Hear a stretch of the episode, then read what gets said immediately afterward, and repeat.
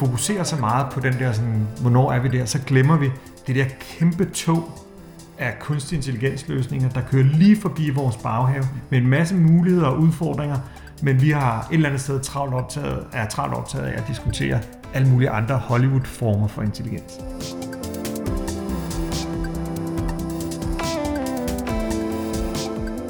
Jeg hedder Thomas Ternay, og jeg er forfatter og fordomsholder øhm, og rådgiver både små og store virksomheder omkring øh, digitalisering og forretning og ledelse, altså det krydsfelt, der er mellem de tre.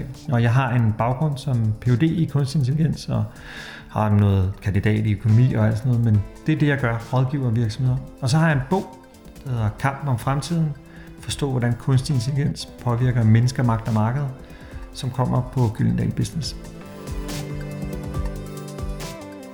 Ja, altså når vi skal definere kunstig intelligens, så er det interessant jo, at det består af to ord, kunstig og intelligens. Så det, det egentlige spørgsmål er jo, hvad er intelligens? Fordi vi har relativt nemt ved at definere noget, der er kunstigt. Øhm, men det er lidt sværere for os at så kigge på det andet. Hvad er intelligens egentlig? Øhm, og hvis man kigger på det, øh, både historisk og akademisk og i lægmandstermer, så øh, er der ikke rigtigt til at finde hoved og hale i det her begreb. Øhm, der var en gruppe på øh, omkring 52 psykologer, der engang i, øh, i starten af 90'erne skrev en artikel, hvor de prøvede ligesom at blive enige om, hvad er kunstig intelligens? Og, øh, og det det er, det er vores evne til at resonere, det er vores evne til at planlægge, det er vores evne til at huske, det er vores evne til at tænke kreativt. Så der er alle mulige ting, som vi i virkeligheden putter under det her begreb, der hedder intelligens. Der er også en kendt psykolog, der har udtalt, at for hver ekspert er der en ny definition af intelligens. Og det giver os jo selvfølgelig et problem, når vi skal definere kunstig intelligens. For hvis vi, det er rigtig svært at få sådan en konkret definition af, hvad intelligens er, så bliver det endnu sværere at definere kunstig intelligens. Så den, øh, den metode, vi typisk bruger, når vi taler om kunstig intelligens, er inspireret af Turing, som i 1950 skriver den her fantastiske artikel med titlen øh, Kan computer tænke? Og i den øh, artikel er det, at han beskriver det, der bliver kendt som Turing-testen.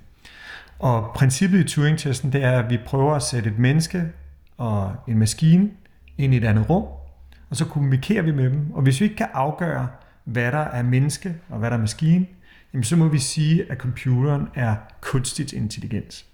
Så, så hele tankegangen i det her, det er, vi, vi, det er meget svært for mennesker at definere, det der er intelligens, og det der det er ikke intelligens. Men vi har sådan grundlæggende, at vi genkender det, når vi ser det.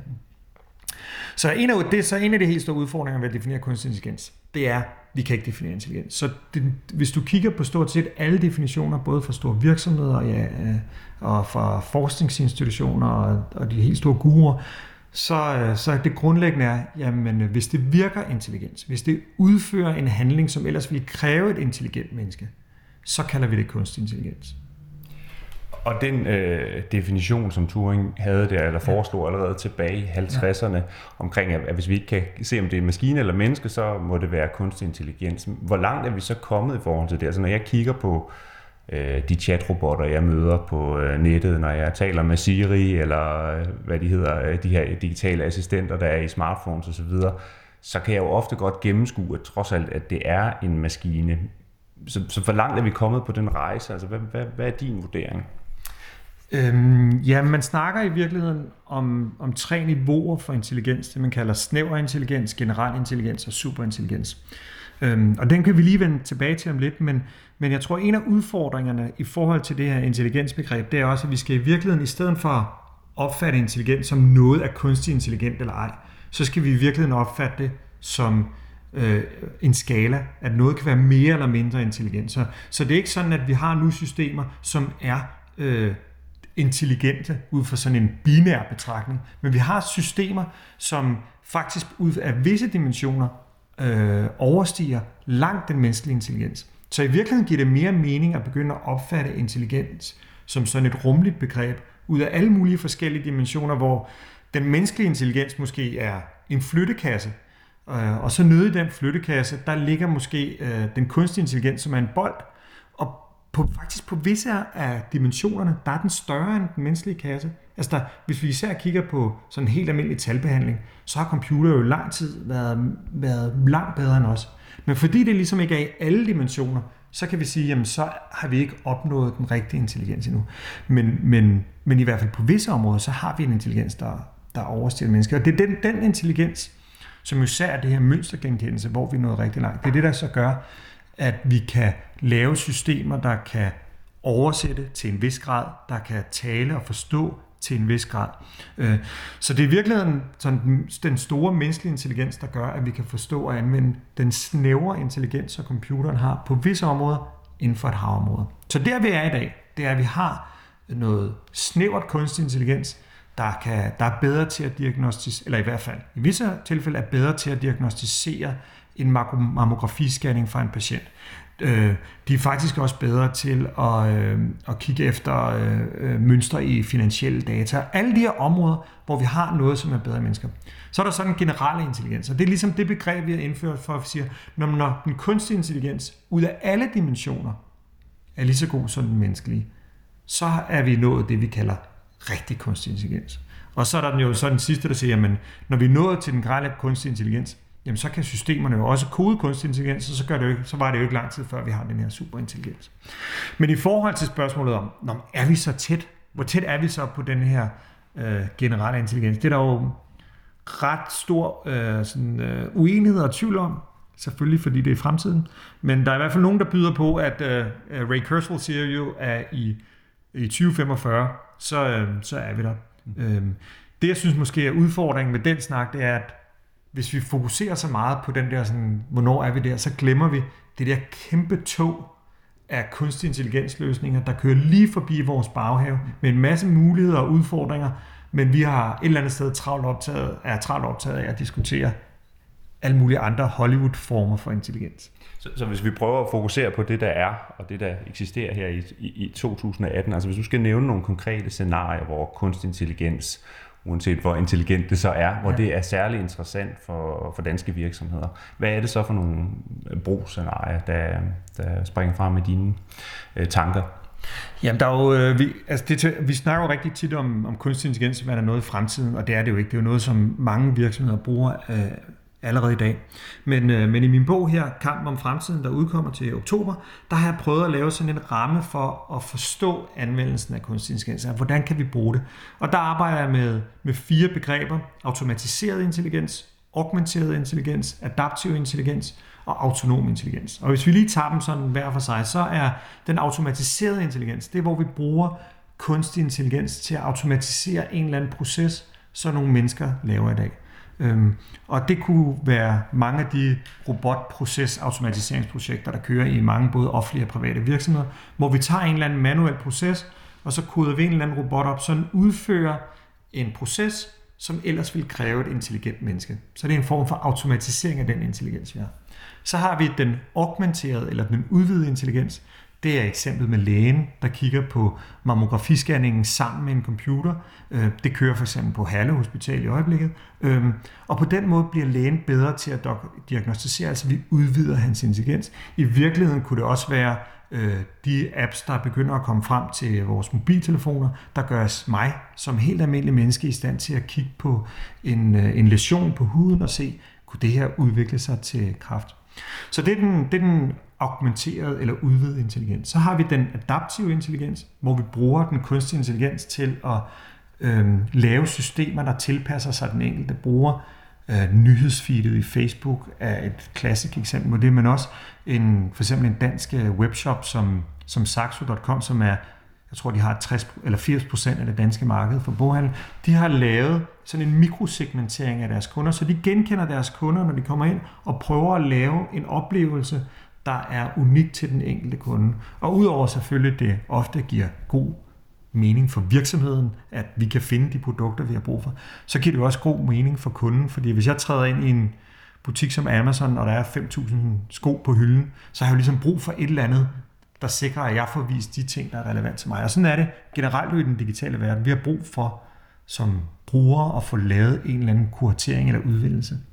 Så det er sådan en adaptiv intelligens, hvor vi tilbøjer at tage sådan en bruger. Så det sidste perspektiv, det er i virkeligheden sådan et meget systemnært perspektiv, hvor man siger, jamen, nu vil vi prøve at lave et system, der ligesom kan passe sig selv og står for sin egen drift og kan fungere på egen hånd. Og, og det er sådan noget, som vi for eksempel ser i selvkørende biler, som jo bliver bygget til, at de skal i, selvfølgelig med overvågning og sådan der skal de ligesom kunne tage beslutninger på egen hånd, de skal forstå og opfatte verden omkring det, planlægge osv. Øh, det ser man også en lidt mere øh, moderat form i sin lille robotstøvsuger derhjemme, eller robotplæneklipper. Øh, og så er der også øh, flere softwarefirmaer, der er begyndt at lave ligesom indført den her tanke om autonom intelligens i deres software, altså software, der på en eller anden måde passer sig selv og sørger for at selv at være opmærksom på, øh, hvad er min tilstand nu, og skal jeg et eller andet sted prøve at optimere min ydeevne. Nu nævner du selv øh, det her med, med software, der passer sig selv og optimerer sig selv. Hvis og når den slags systemer for alvor slår igennem, erstatter det så øh, altså serviceteknikeren, øh, ham eller hende, der sidder og patcher øh, forskellige systemer og opgraderer og udruller, udruller nye øh, features osv., hvis systemerne begynder selv at gøre det, eller hvad skal den person ligesom forholde sig til i forhold til den udvikling, der er i gang? Jamen, jeg, det, tror, det tror jeg helt sikkert. Det vil helt klart erstatte nogle af de arbejdsopgaver, man laver i dag, men jeg tror, hvis, hvis man øh, kigger rundt i sin IT-organisation, eller hvilken som helst organisation, og kigger på, hvor mange sidder i dag og laver noget agtigt det samme, som de gjorde for 10 år siden. Der vil være meget få, der siger, at hovedparten af mit arbejde er fuldstændig det samme, som jeg lavede for 10 år siden. Så teknologi i alle sine former kommer ind og ændrer vores arbejde hele tiden. Øhm, og hvis vi tager kunstig intelligens, så er der på en masse områder, hvor det jo i virkeligheden varetager opgaver, som, som vi jo ikke er super interesserede i. Ikke? Altså de her øh, robotprocesautomatiseringsprojekter, der går ind og automatiserer en eller anden arbejdsgang, hvor folk ellers skal sidde og kigge nogle dokumenter i flere måneder for at finde nogle oplysninger. Det er jo opgaver, som folk ikke er, er så interesseret i, og hvis, hvis øh, softwaren hele tiden brager ned, og der er nogen, der hele tiden skal sidde og patche dem og sådan noget, det er jo heller ikke, det er ikke nødvendigvis noget, som, som folk er interesseret i. Så jeg tror, øh, jeg tror, der vil ske store forandringer i de arbejdsopgaver, vi udfører. Men øh, jeg har også en meget, meget, meget stor tiltro til vores øh, kreativitet om at finde nye arbejdsopgaver. Så jeg er helt sikker på, at, at øh, serviceteknikeren og de andre, de vil, de vil lave noget andet. Øhm, det er jo ligesom, hvis man kigger tilbage på landbruget. Altså for 150 år siden, der var vi stort set alle sammen ansat i landbruget.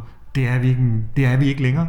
Øh, så al den der 98 procent af befolkningen, der ikke er ansat i et landbrug, hvad i verden går de rundt og laver, tror man, man har spurgt sig selv for 150 år siden. Men det spørger vi ikke om i dag. Jeg tror det samme, der vil ske med den teknologiske udvikling, vi har nu. Som, som IT-organisation, der er man jo vant til, at når man orienterer sig i, i, i markedet, efter man skal have et nyt øh, ERP-system, eller et nyt uh, CRM, eller hvad det kunne være, så har man ligesom the usual suspects, man kan kigge på uh, leverandørerne på markedet, og mange af dem kender man måske i forvejen og har nogle erfaringer med. Men hvad med kunstig intelligens? Altså, hvad er det for nogle spillere, der er derude, og hvem er, hvem er førende, og hvem driver udviklingen? Hvad, hvad, hvad viser din uh, research der? Altså, dem der hvis vi kigger på, hvem der driver udviklingen inden for kunstig intelligens, så er der jo det, jeg kalder teknologigiganterne, og, og mm, der må man måske meddele, at IBM ikke engang er en af teknologigiganterne, fordi den, i den liga, jeg kigger på, der er de, simpelthen, der er de faktisk for små. Men hvis vi kigger på de, de øh, otte mest værdifulde selskaber i verden, så er der i virkeligheden øh, syv af dem, der er teknologiselskaber, og det er dem, vi kender. Det er Facebook, det er Amazon, det er Google, og så er det Alibaba, Tencent osv. Øhm, og alle de her firmaer øh, fokuserer meget målrettet på at udvikle kunstig intelligens.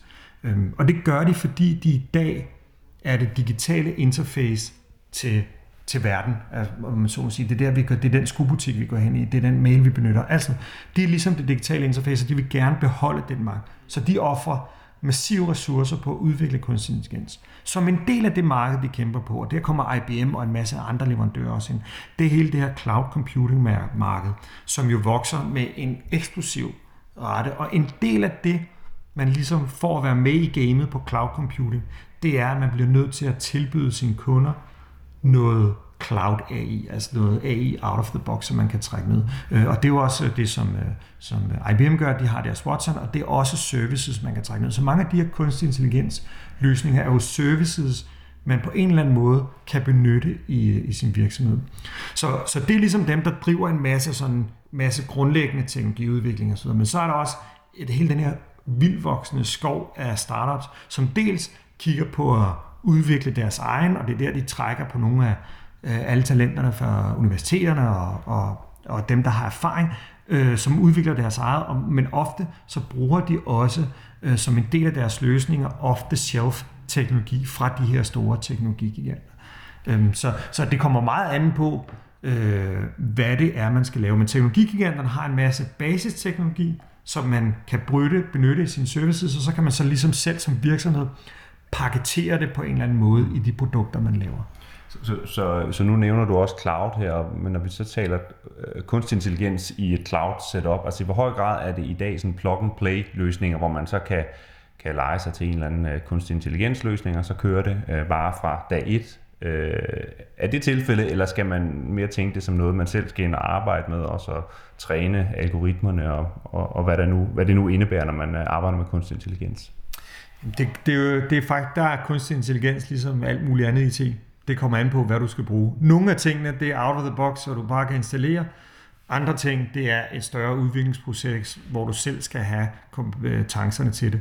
Øhm, og nogle, altså øh, vi har, der er en kompetenceudfordring på kunstig intelligens i Danmark, som der er i mange andre lande. Så det, det, at, det at kaste sig over kunstig intelligens, det er typisk, det er ikke alle organisationer, der har de kompetencer. Men der er dog, mm, oplever jeg, mange steder, hvor der sidder nogen, som relativt nemt kan lade sig omskole til det her. Øhm, der er masser af fagprofiler, der har noget, og som faktisk også har en interesse i det her.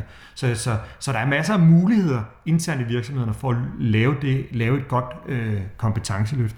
Øh, men, øh, men jeg tror, at mange af løsningerne, der skal man nok bygge selv. Men hvis vi kigger, når du spørger, så kan man også sige, jamen øh, dit spamfilter i dit e-mail, det er jo også baseret på en, en af de grundlæggende statistiske metoder inden for kunstig intelligens. Det har fungeret i mange år. Der er jo ikke nogen, der i dag tænker, jamen nu skal jeg bygge mit spamfilter. Så det kommer meget an på, jamen hvad er det rent faktisk for en, en løsning, du tænker at bygge. Og der kan det der med at tænke i sin virksomhed i noget automatisering, eller noget augmentering, eller adoption til brugerne, eller noget autonom intelligens. Det kan ligesom være det rammeværk, som man ligesom bruger til at sige, okay, hvor er det, vi gerne vil sætte ind?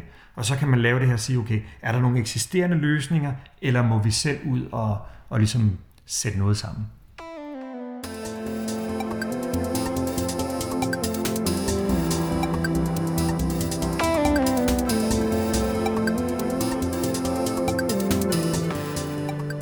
Hvis du her til sidst skal prøve at øh, give et godt råd til, til de danske IT-organisationer, de har jo øh, hørt rigtig meget om kunstig intelligens i det senere år. Det er ikke nogen hemmelighed, at det er et af sådan, de mest hypede emner, øh, formentlig af en god grund, men der bliver talt rigtig meget om det, og alligevel er der måske ikke så mange, der trods alt er kommet i gang endnu. Så hvor starter man hen? Hvordan griber man det an, når vi taler øh, kunstig intelligens?